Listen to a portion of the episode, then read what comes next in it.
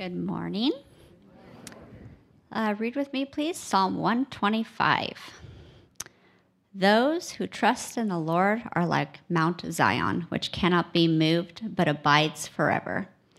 As the mountains surround Jerusalem, so the Lord surrounds his people, from this time forth and forevermore. For the scepter of wickedness shall not rest on the land allotted to the righteous, lest the righteous stretch out their hands to do wrong. Do good, O Lord, to those who are good, and to those who are upright in their hearts. But those who turn aside to their crooked ways, the Lord will lead away with evildoers. Peace be upon Israel. Please pray with me. Lord, help us to trust you in every aspect of our lives. Help that to bring upon contentment.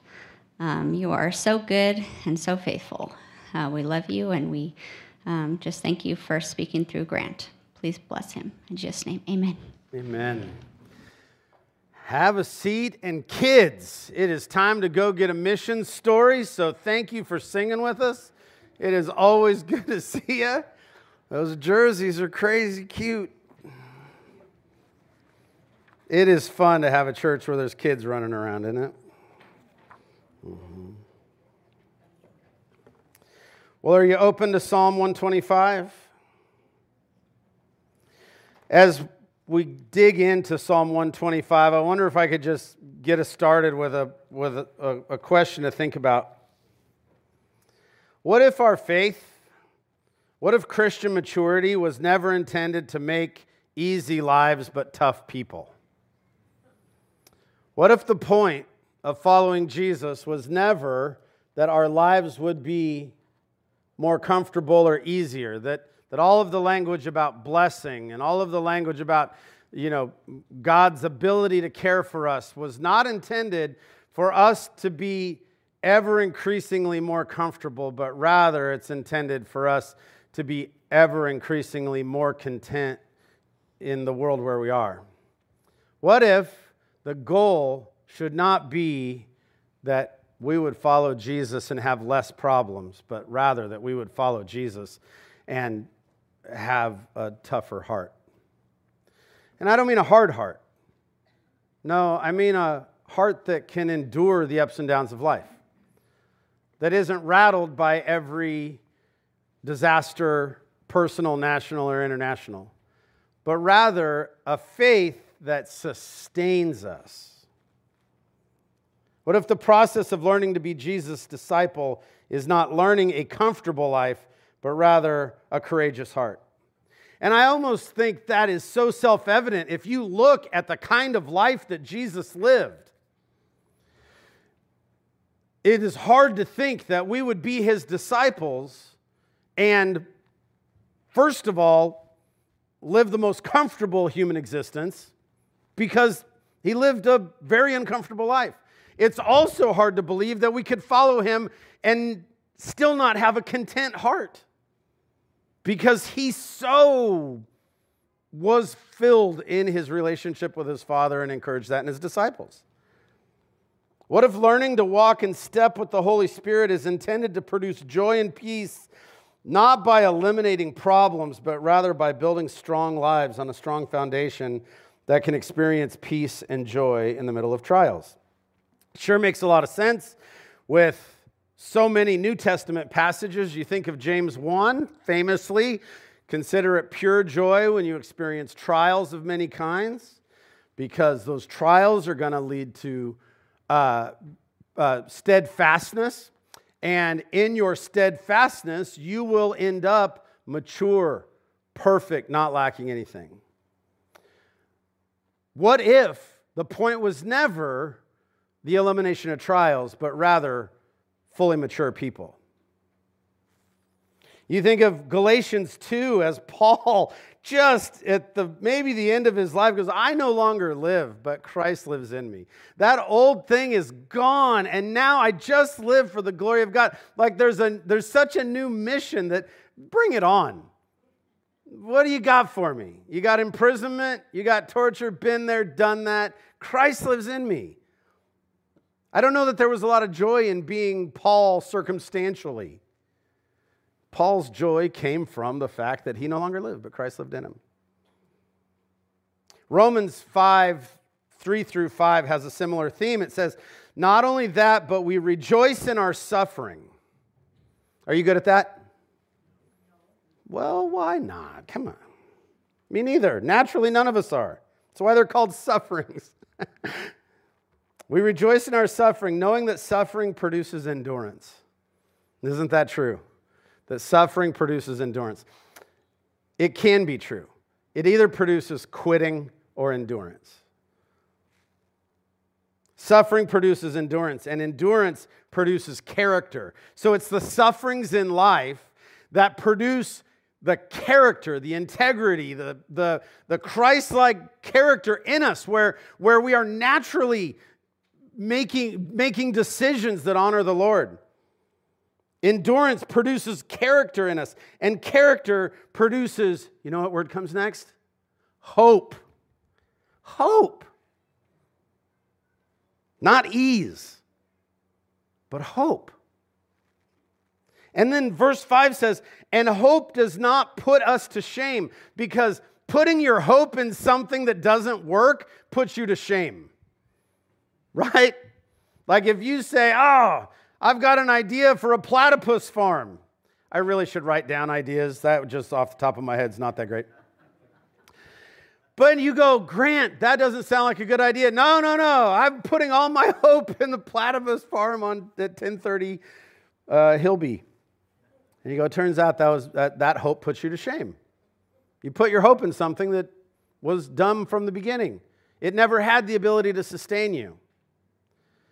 And you know, it's not platypus farms, but it is our bank accounts or our reputations or our abilities that we put our hope in these things.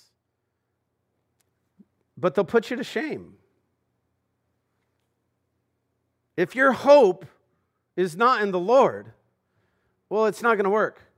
So suffering produces character, endurance that produces character, that produces hope that does not put us to shame, because God's love has been poured into our hearts through the Holy Spirit who has been given to us.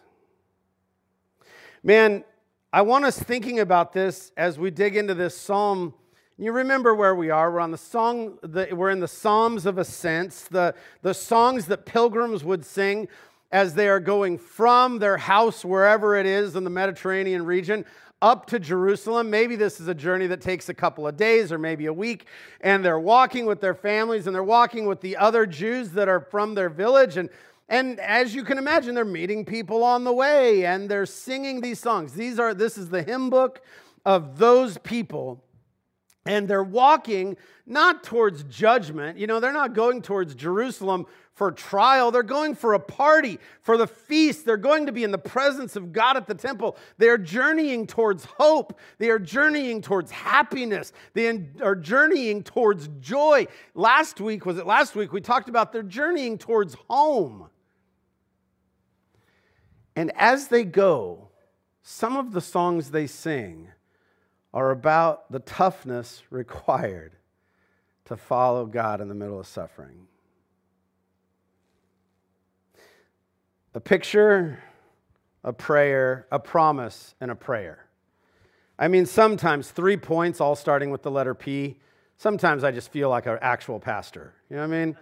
That's how it's done right there. It's a short psalm that starts with a picture, with a symbolic image.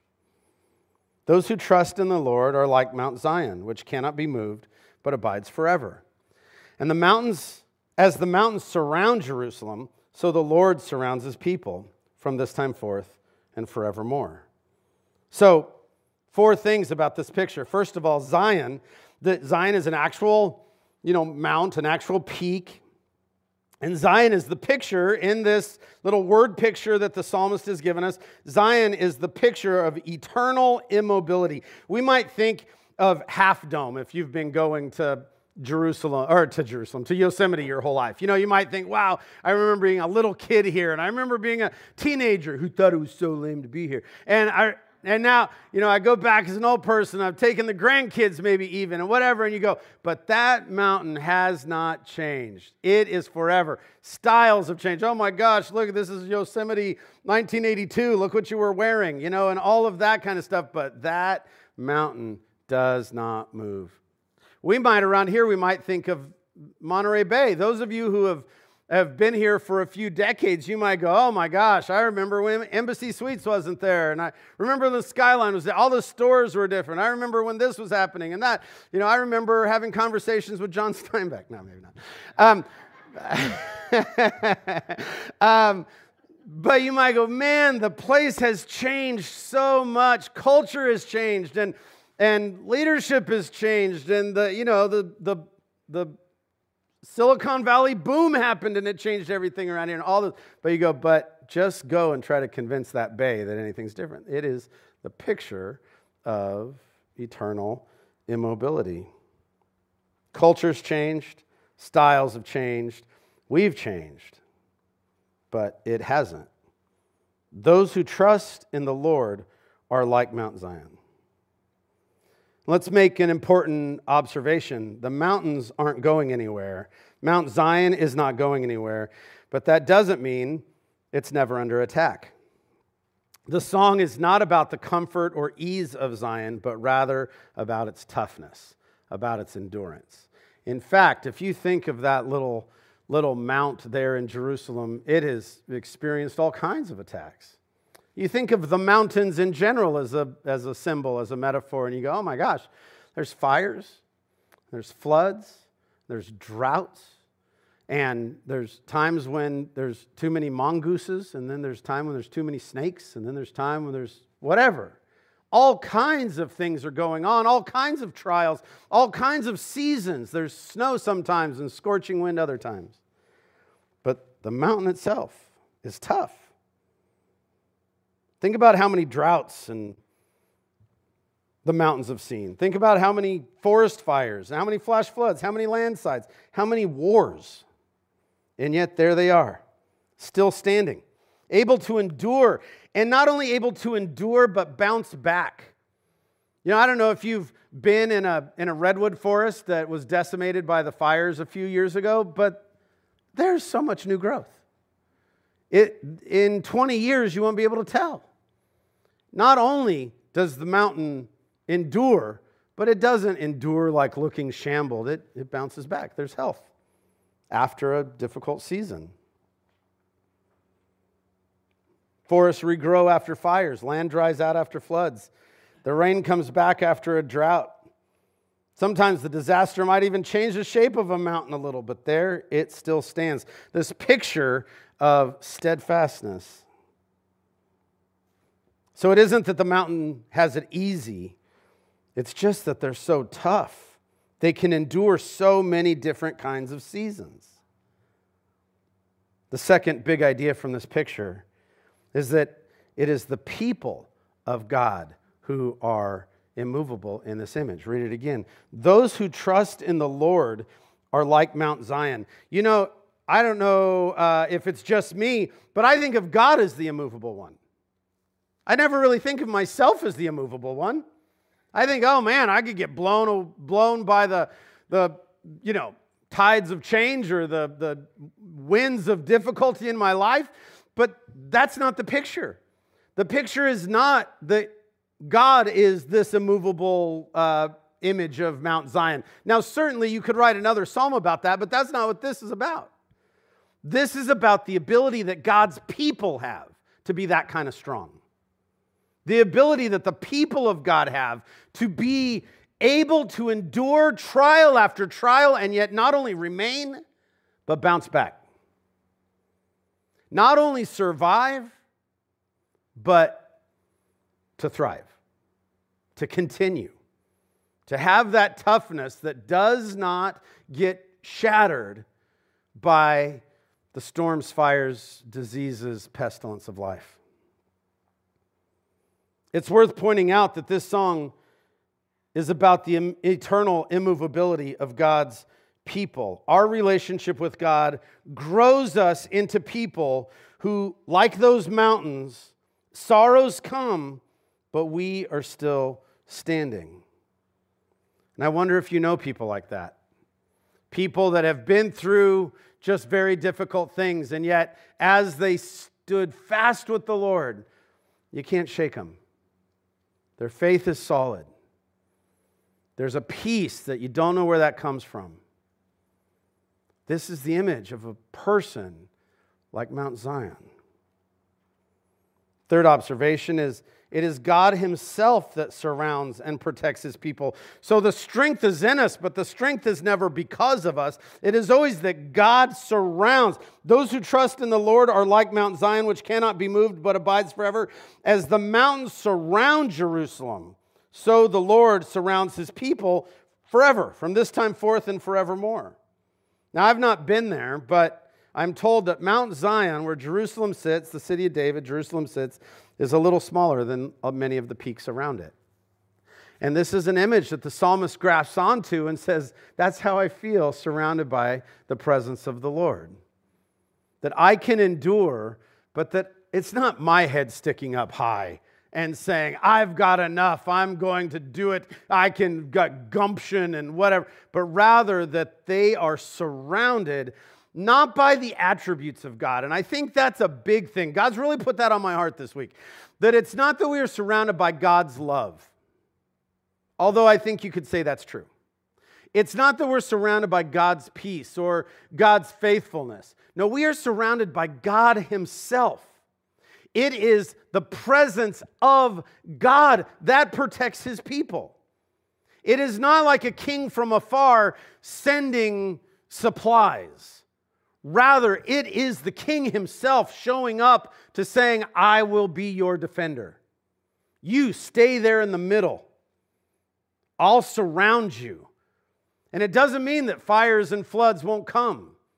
But it does mean at the end of this, you're going to be okay.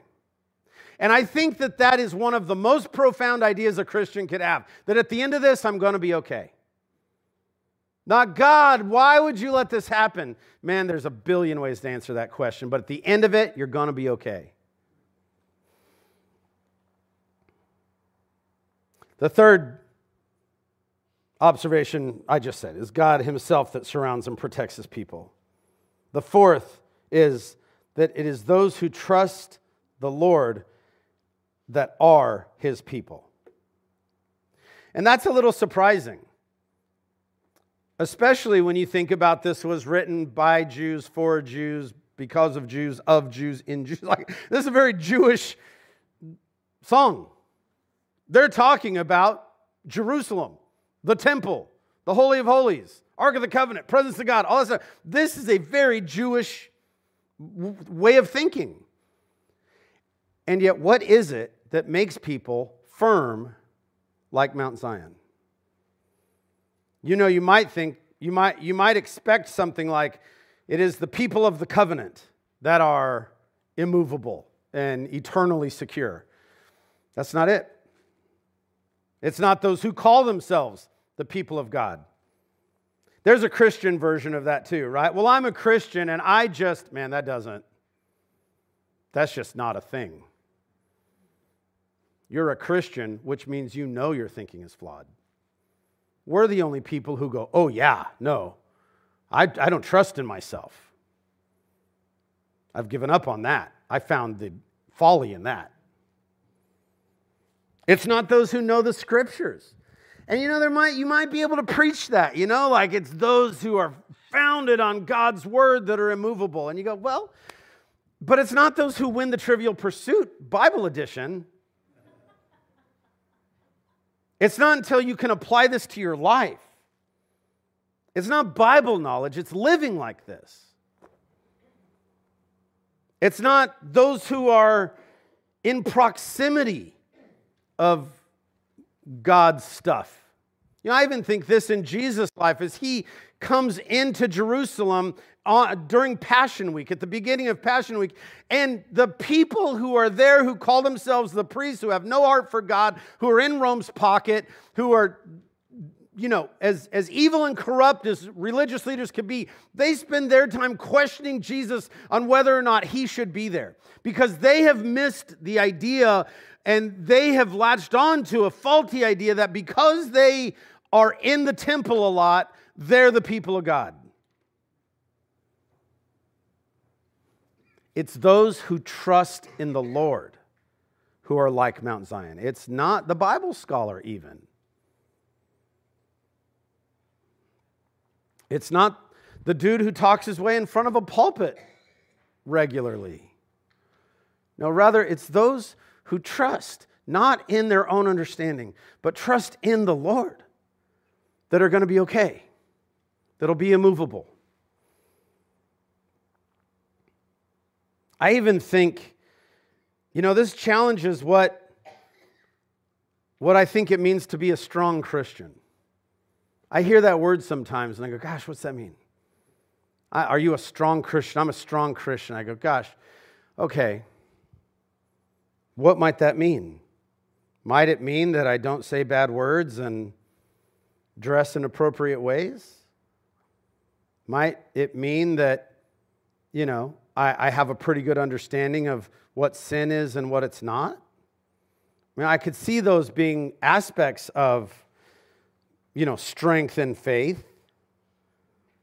But no, rather the psalmist says it's those who actively put their trust in God.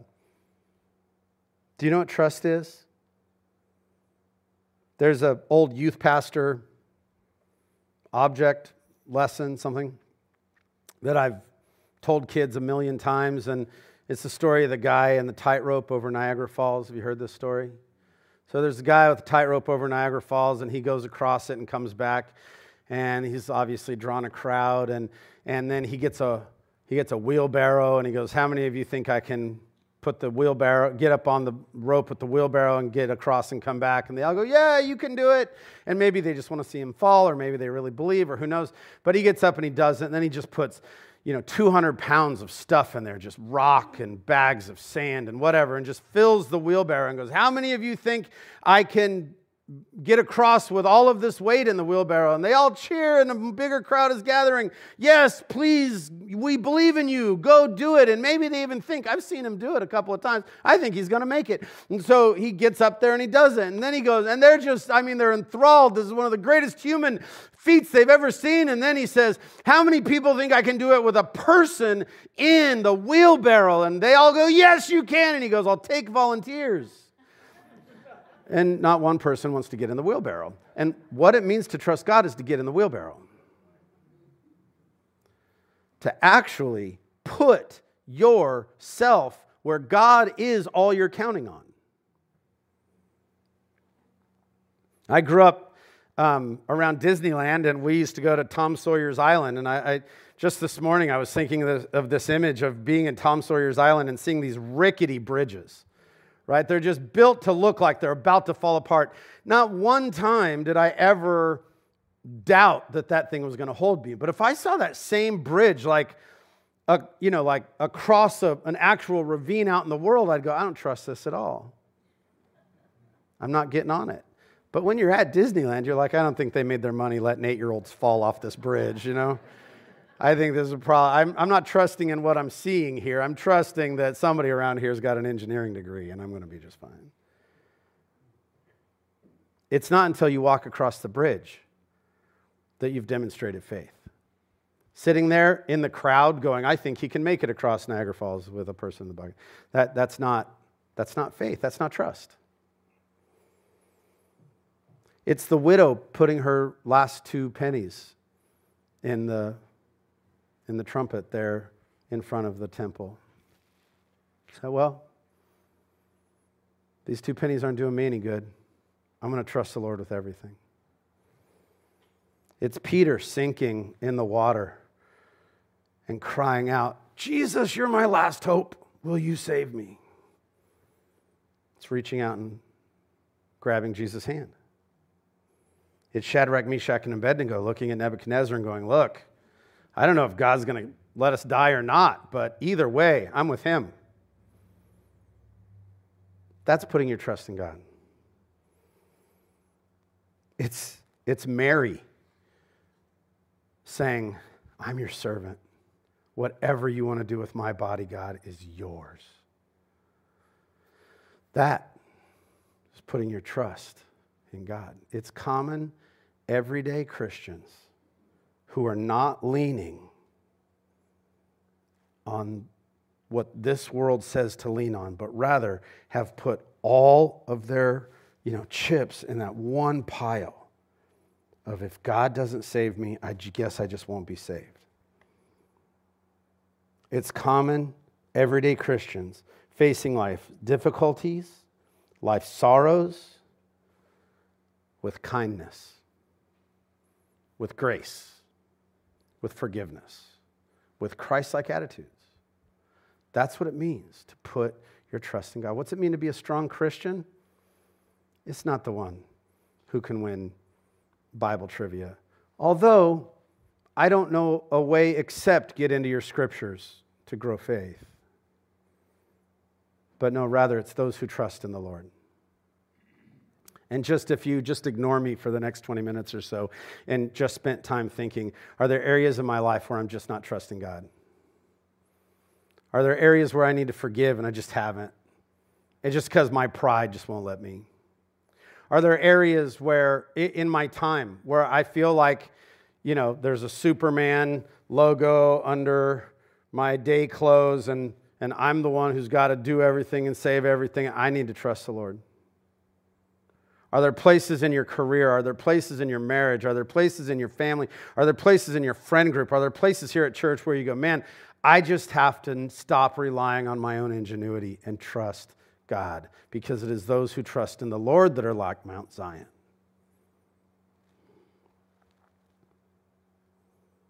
So there's the picture. Then verse 3 gives us the promise. For the scepter of wickedness. I mean, if you're looking for like a Christian heavy metal band name, I guess Scepter of Wickedness would not be a Christian band. I changed my mind. Scepter of Wickedness is an awesome phrase, is all I'm saying.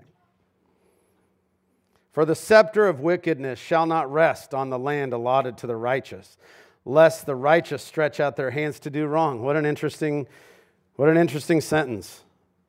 Built into the idea of the steadfast protection of God and the endurance of His people, the ability to endure, the ability to be okay in the middle of the ups and downs of life, is this idea that the scepter of wickedness is a real thing. Scepter is the symbol of power. I think we would more naturally use the word crown, like that symbol of like monarchy, the symbol of power. So the scepter, wickedness is a Hebrew word that means moral failure. So this is evil power shall not rest upon the land. And it's true that God raises up leaders, but it's also true that those leaders are responsible to submit to God, and they have to act in a morally upright way. And it's also true that many times that doesn't happen. And it doesn't matter if the kingdom you're ruling is a country or it's your own living room. The scepter of wickedness is something that we have to deal with. And very many times, it's the thing the psalmist is worried about. Look at the end of this, the last clause in this sentence says, lest the righteous stretch out their hand and do wrong. See, if you think the bad guys are going to win, if you look at the world, whether it's like an evil leader in your job, or it's you're not happy with the government, or you're, doesn't matter where there's evil leadership above you. If you think that they are the power in the universe, then you will stretch out your hand and do wrong. Because there's no hope if you think that the powers that be in this world have the last say. It's like God has said, look, they can't endure forever. The scepter of wickedness won't rest forever. Oh, it'll be there. And if you look at the history of Jerusalem after David, you go, yeah, the scepter of wickedness was there. It definitely, I think it was Spurgeon who said, it will alight on the people of God, but it will not rest.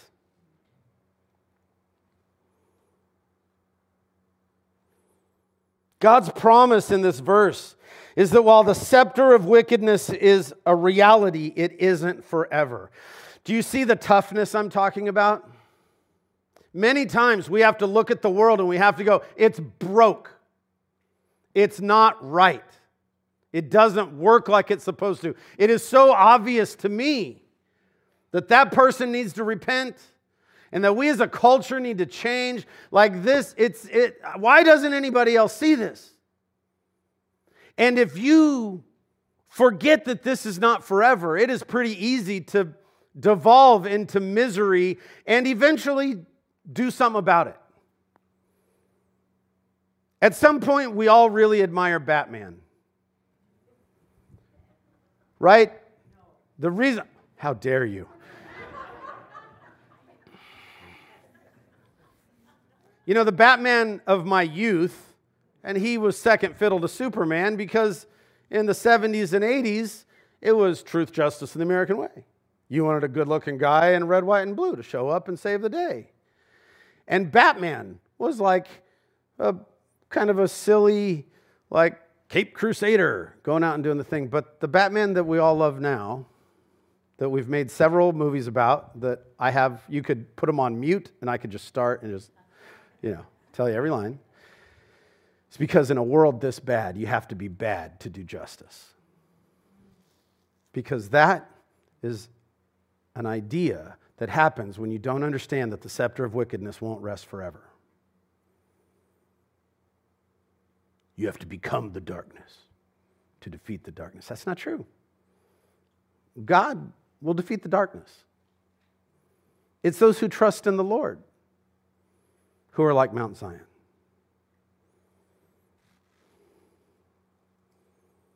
Spurgeon also said this, "The saints of the Lord abide forever, but their trouble will not." Man, I don't know what trouble you're in right now. I know some of your stories. I know there's trouble. I know I have the news app. There's trouble.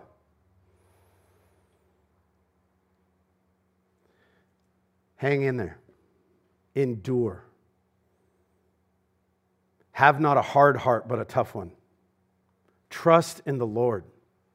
Do you remember that Jesus said, don't even worry about people that would kill you?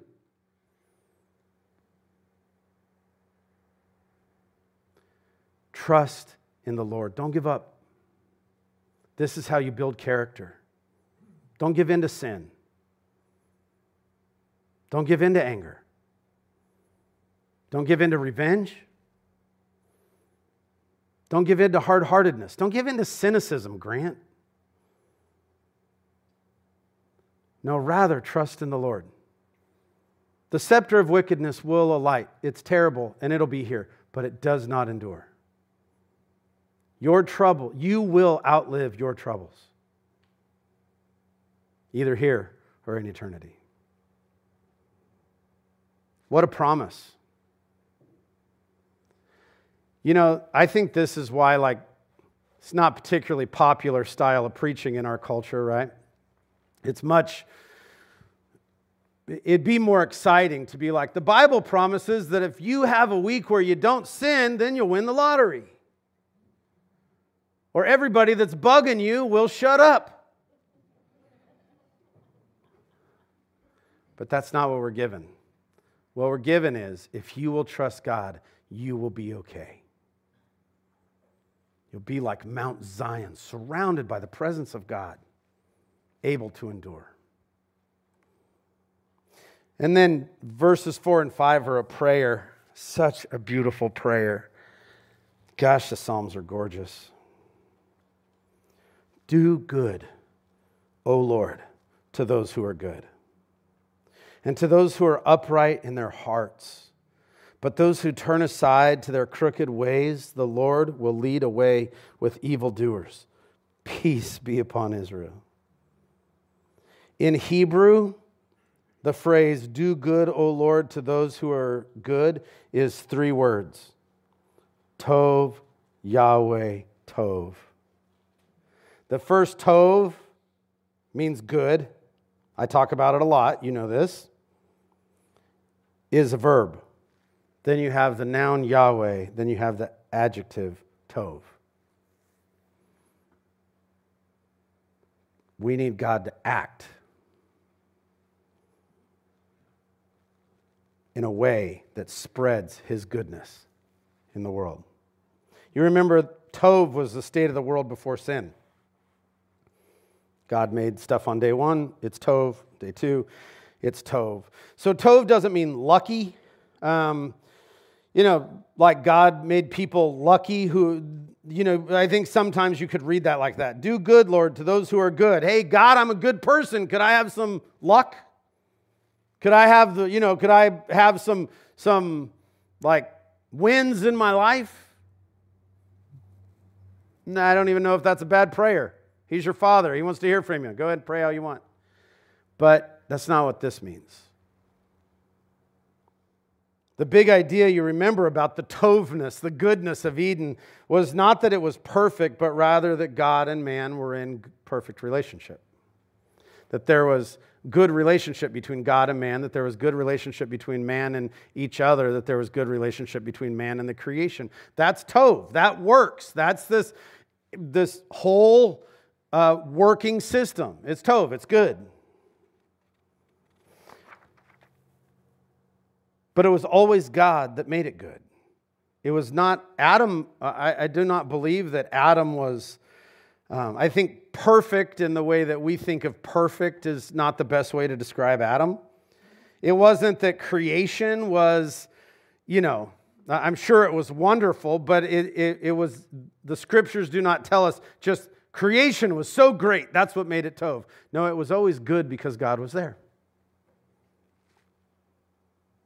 And the first thing that sin did was separate us from each other, separate us from God, not Tov. So the prayer for goodness in Psalm 125, as we say, Tov, Yahweh, Tov. Like if you're in a really tough spot, can you say those three words? You just drop to your knees and just be like, good, God, good. Hey, good God, I need some good.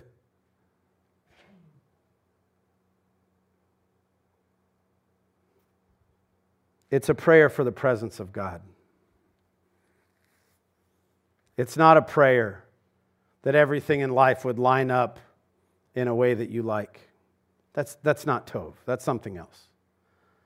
No, rather, it's a prayer for intimacy with God.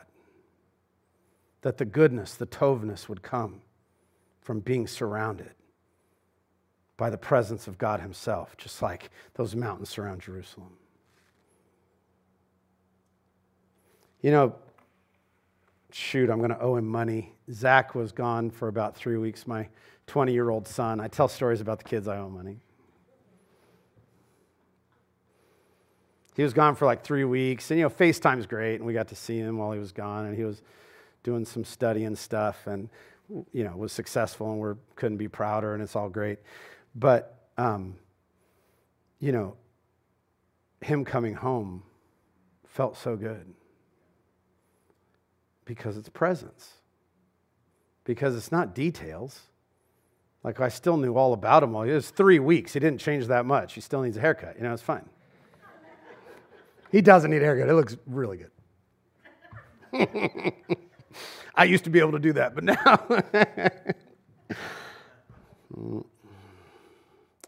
But it wasn't that we didn't know the stats. It's just we longed for presence. We want to be with Him. Tov, Yahweh, Tov is a prayer for presence. It's not that you need God to work everything out. Let's imagine that prayer was answered. And today, God said, all right, give me the list. Give me the list of everything. I will order the world exactly like you think. Grant Combs will be king for a day.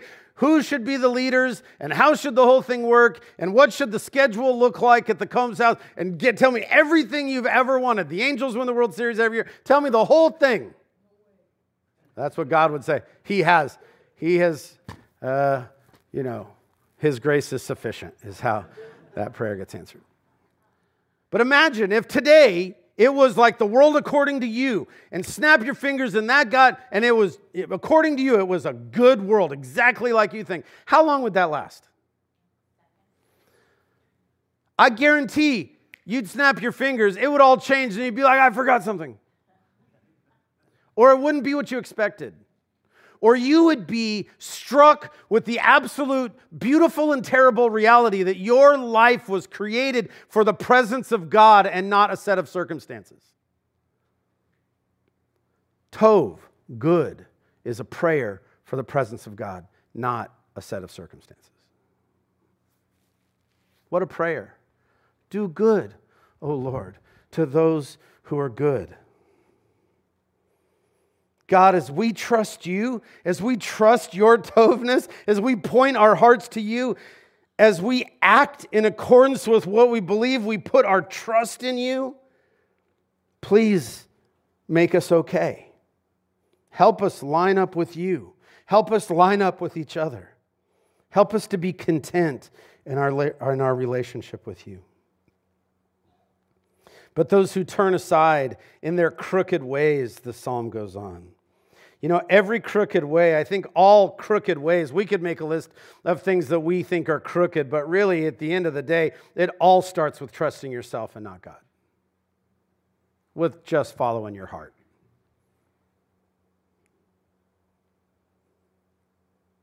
Simple self-centeredness is the opposite of a tov world. So let me just close as we go tailgate together and share good stories, and by just simply asking you if you're trusting in God.